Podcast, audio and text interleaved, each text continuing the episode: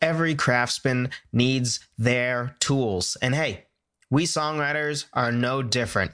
And the great news is we live in the world of 2021 now, where there are a bunch of tools that we can use to cheaply make music and to really equip ourselves to write the best music we possibly can, all with free tools that we have at our fingertips due to the internet. Let's talk about it.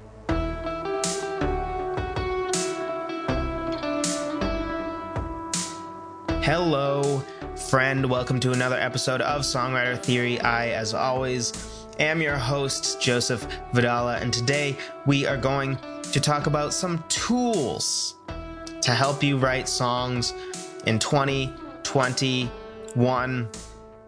Before we dive in, the first essential thing that you need to write songs in 2021, you know it's coming. My free guide 10 different ways to start writing a song. It's at songwritertheory.com slash free guide. It will give you five different ways to start writing a song from a lyrical perspective and five different ways to start writing a song from a musical perspective. Because, hey, it's easy to start writing some of the same sounding, less than interesting music. It's easy to start to lose inspiration when you always start writing a song the same way which for a lot of people is you grab your guitar, figure out a chord progression, and then you improvise, like humming your voice a melody, and then you write lyrics to it. All of a sudden, when all your songs start to sound a little similar, it shouldn't be that surprising because you're always writing in the same order, the same way, starting with the same instrument. And hey, that's why sometimes the pool of creativity will run dry so a good way to avoid that, that free guide, songwritertheory.com slash free guide. Link will be in the description. So we're talking about tools today. And before we dive into what some of these tools are, I just want to give a little background. So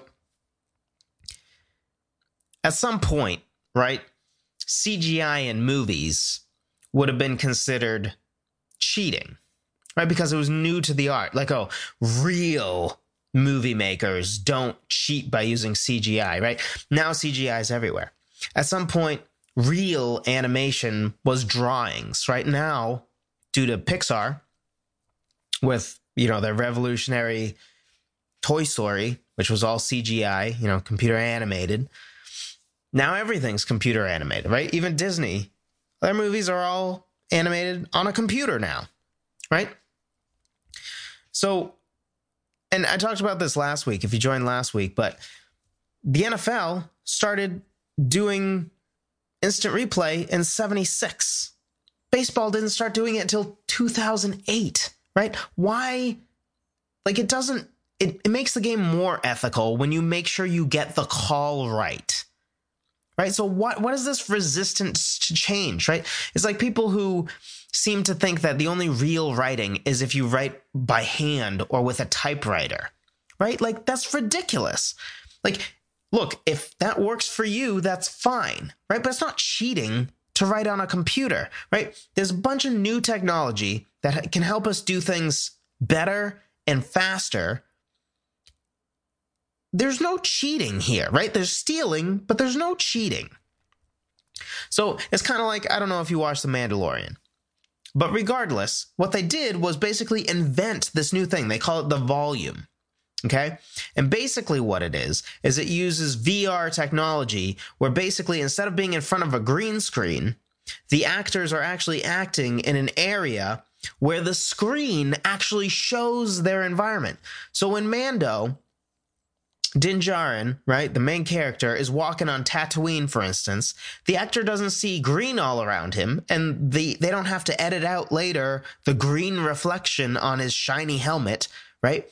Literally, what he's seeing is more or less what we see. He sees in this giant dome of LCD screens, he sees Tatooine around him. So you know how much easier it is to act when you actually look like you're going into light speed, right? Uh, how much easier it is to act when you're looking with wonder at a giant creature that you actually see on the screen, right? Like this makes acting more easy to get right because you don't have to act as hard. You don't have to look at a green screen and pretend you see something you don't see. You can see it on the freaking screen.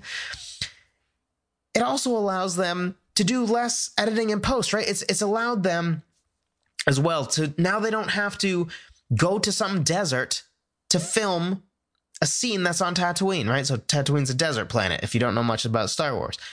So it makes the cost of making a high quality, amazing looking show go way down. So now they can give us more Star Wars shows that all look incredible without totally breaking the bank, which is awesome, right? That's something to be celebrated.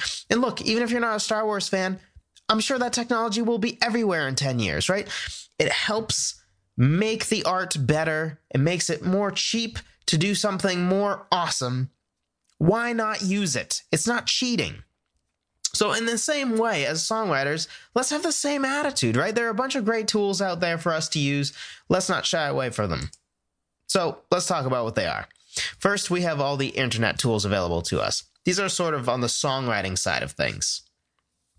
Number one, I've talked about this a lot. Don't rely on yourself to figure out rhymes, right? That's how you end up with rhymes like light and night, right? or me and see, right? The type of rhymes you hear a billion times, everybody's rolling their eyes about it. Your song feels predictable. It feels like it's just a cookie cutter combination of of all the things that everyone's always heard before. That's how you end up there. So use rhymezone.com where you can type in a word and it will give you all the rhymes. It will give you the rhymes and then it will break it down by syllable, right? It will give you one syllable words that rhyme. It will give you two syllable words that rhyme with your word. It will give you three syllable words, right? All the way down. It will even give you compound words. It will even, there are like two different, I think, like bolded versus not bolded text, where one is like a more perfect rhyme, and then they also give you less than perfect rhymes which I've talked about before being very useful, right? Sometimes less than perfect rhymes are actually a really good way to make the the rhyming not so just corny. So it can be really helpful to have not perfect rhymes, especially if you are rhyming a lot, right? If you're going A B A B and you're rhyming like every line rhymes with another rhyme with another line, uh, you know what I mean? Um, that can really start to be a bit much, especially if they're all perfect rhymes like night and light. So rhymezone.com. Great tool. Another one, one of my personal favorites is thesaurus.com. So if you've ever gotten my six step lyric writing checklist, one of the things I talk about in there, one of my favorite, favorite, favorite discoveries I've ever had in songwriting is what I call my iterative lyric writing process. I'll put a link to that uh, guide in the description as well.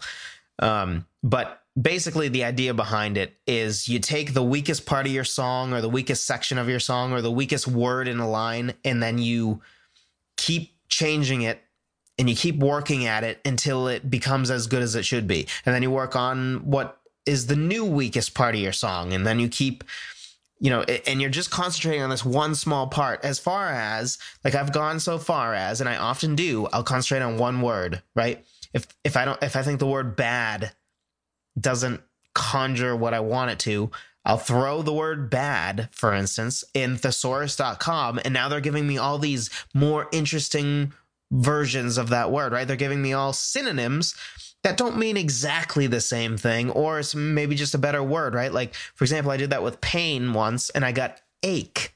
And in the context of that song, the word ache was a lot more visceral of a word and a lot more interesting and precise of a word than pain, right? Pain is kind of a neutral word, right? It's kind of like happy and sad, right? Happy and sad are, are meh. Like what type of sad? Sad is like 50% of all moods fit somewhat under sad, right? So we want more precise words. We want more visceral words. We want words that that really make people feel emotions. And pain is just eh, kind of a neutral word, right? Which doesn't mean pain can't be a great word sometimes, but um, when you're looking to really up your word game, thesaurus.com, great tool. One that I actually just discovered here recently that I'm very excited about is relatedwords.org. Basically, you can give a word and it will give you a bunch of words that are really related to that word.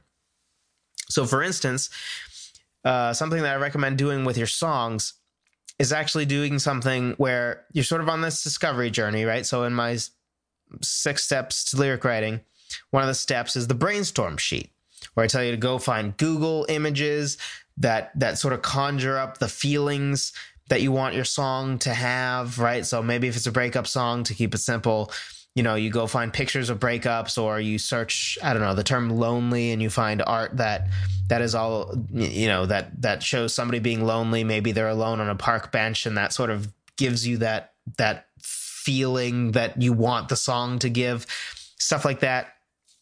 So, another good thing to do is to just go get a bunch of words that are all sort of in the area of what you want to talk about. So, for instance, I have a song called um, The Wanderer that I'm working on. And the whole idea behind it is the idea of a person who's constantly wandering and, and constantly saying, if I have this, then I'll be happy, right? Oh, if I have this, then I'll be happy, right? And it's this, this sort of dark story about always thinking, oh, it's the next thing that will make me feel fulfilled, but you never get there, right? And at some point, it should become obvious to the listener, oh, I see where this is going. So it feels inevitable and yet right, right? That the person never finds that happiness. So it's it's sort of a story about that. And the imagery I want to use is a wanderer, somebody, you know, sort of wandering from town to town through the mountains or or, you know, on, on beaten paths, right? So for some reason this this looks a little like Middle Earth to me in my brain, right? So I went on or I found really relatedwords.org and then I type in something for example, like mountain. And then it will give me a bunch of words that are sort of like mountain, right? But, or are related to mountain, right? Like mountain forest, mountain peak, right? So it'll give me a bunch of words that I can then use for my song to sort of make this world really feel like, yes, we're in this mountainous area with peak. Because I'm using all words that sound like a wanderer going through the forest um, going from small town to small town, climbing mountains and stuff like that, right? And cliffs and, you know, whatever the other terminology is. I'm doing a similar thing for a song called uh, Here Until You Leave, uh, where the main imagery is sort of two people looking, um, basically two people on a beach. And the, the real basics of it is you in your faithful gaze are looking at your significant other, but they're looking off at the sunset, thinking about the future without you. That's way oversimplified. There's a lot more to it, but for the sake of it. So, anyway, the imagery is on a beach. So I searched beach, right? So different things come up like shell, coastline, boardwalk, right?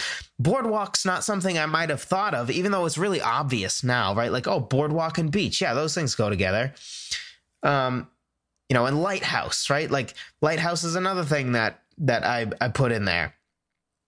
And that gives me a bunch of different word options. So it really helps to create a world using with your word selection in a song that really feels cohesive and like one true world, right? When you're talking about the beach and you're talking about sand and you're talking about a boardwalk and you're talking about cliffs, right?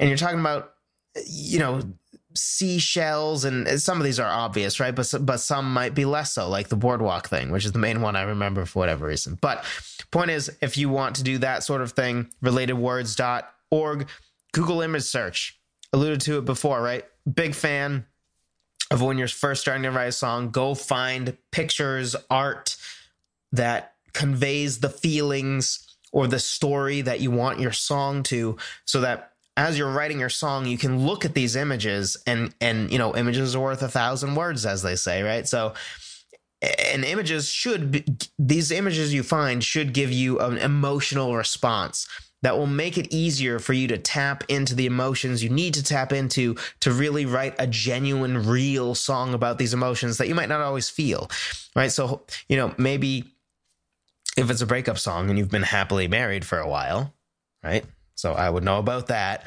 Um, but you're still writing some sad songs and stuff like that.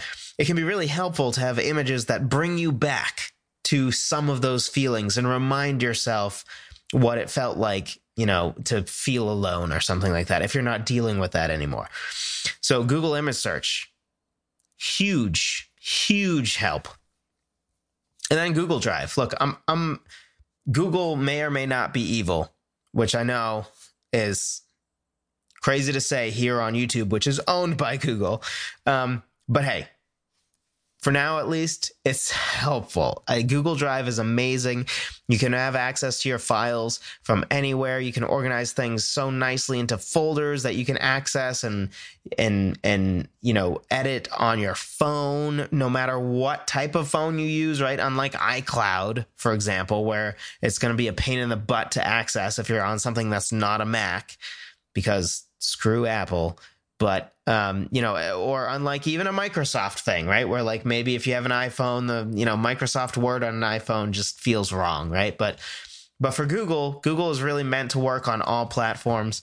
So this and, and honestly, Word has a bunch of powerful stuff that you're never going to use, right? You're just writing songs; it's not a big deal. So Google Drive is another thing. Look, if you want to be a person who writes songs physically with your hand on a p- notepad or piece of paper, that's fine.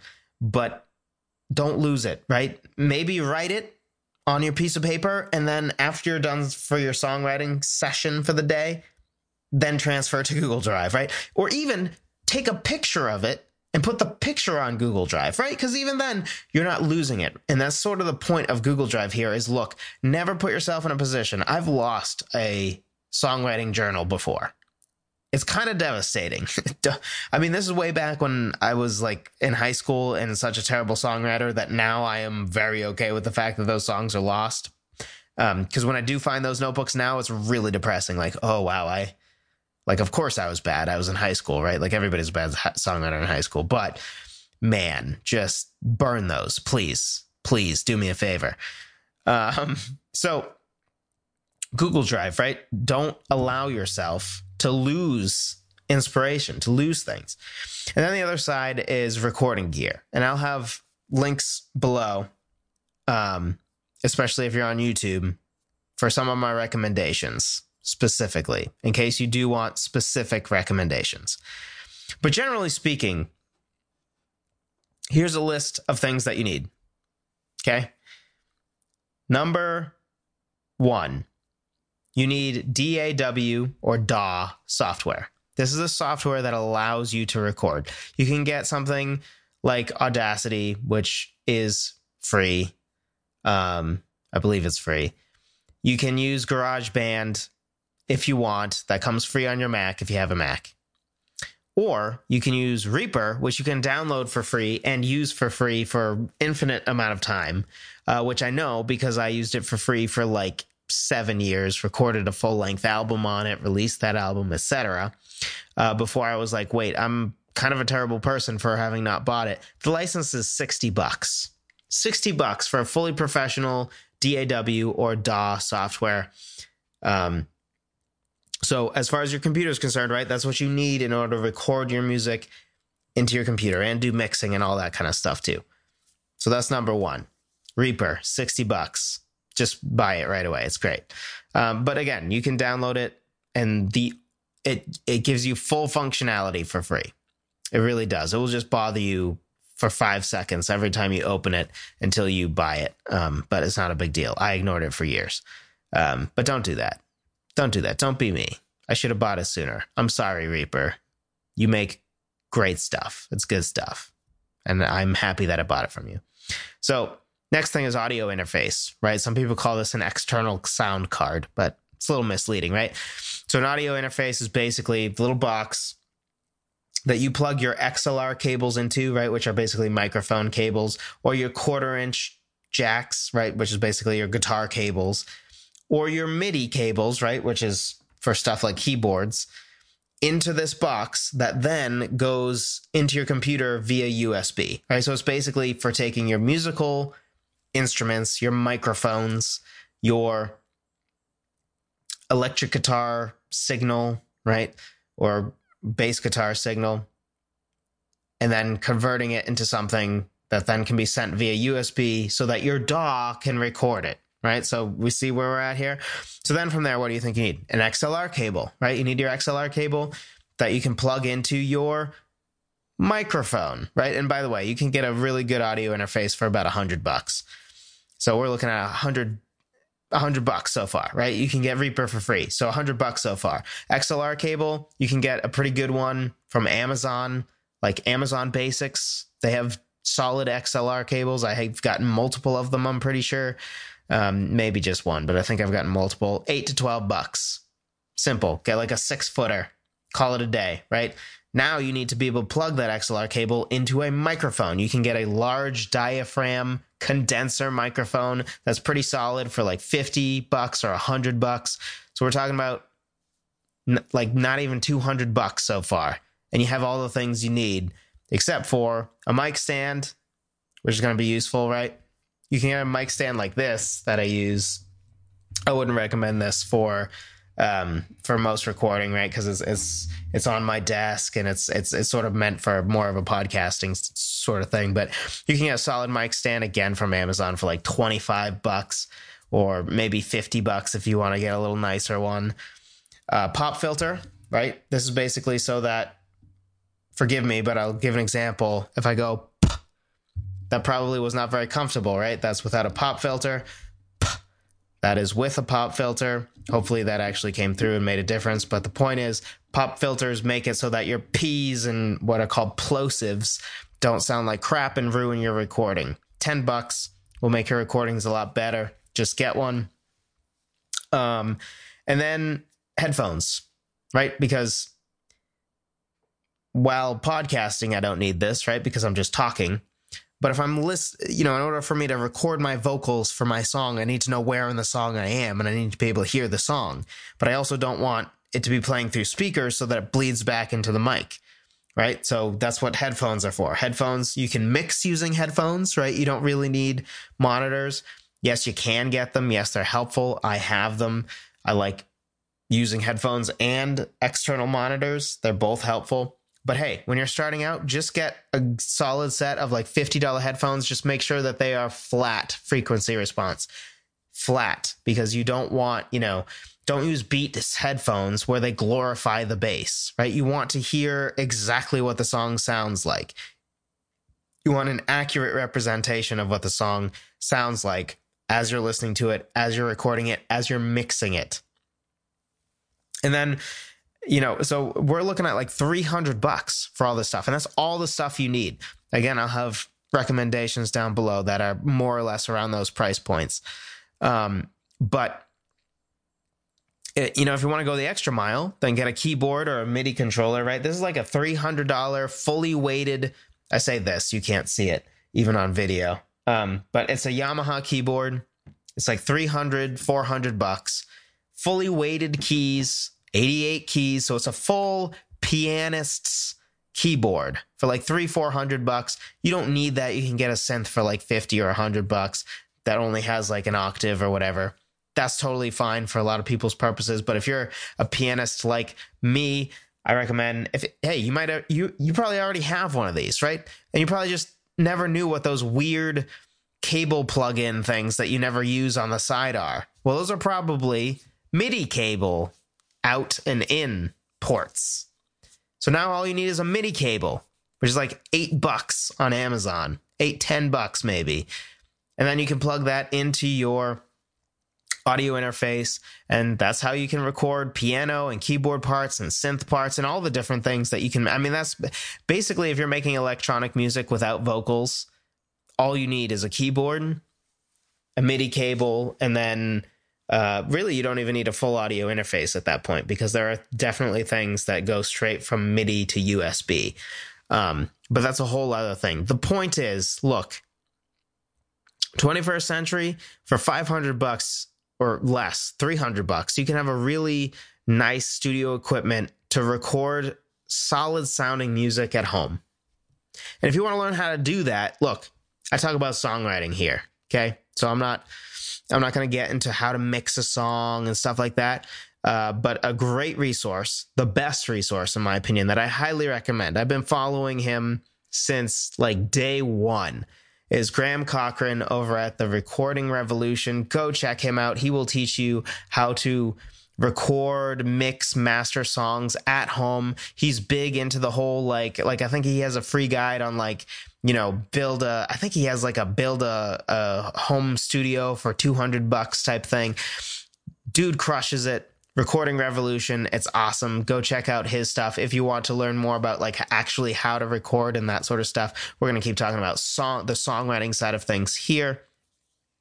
But go check that out if you are interested in that. But look for 300 500 bucks you can have an awesome studio at home. You can record these songs that you're writing. You can use recording as a supplemental tool to your songwriting right? Because ever since i've started like re- combining the process of recording music and songwriting i've gotten a lot more creative because i have more sounds at my fingertips right? I have more than just my piano and my acoustic guitar. Now i have all these synths at my fingertips that i can just record right away and then keep them there and then use that sound to inspire the rest of the song that I write. It's really, really awesome. So I highly recommend using all of these tools that the 21st century brings us. It's 2021.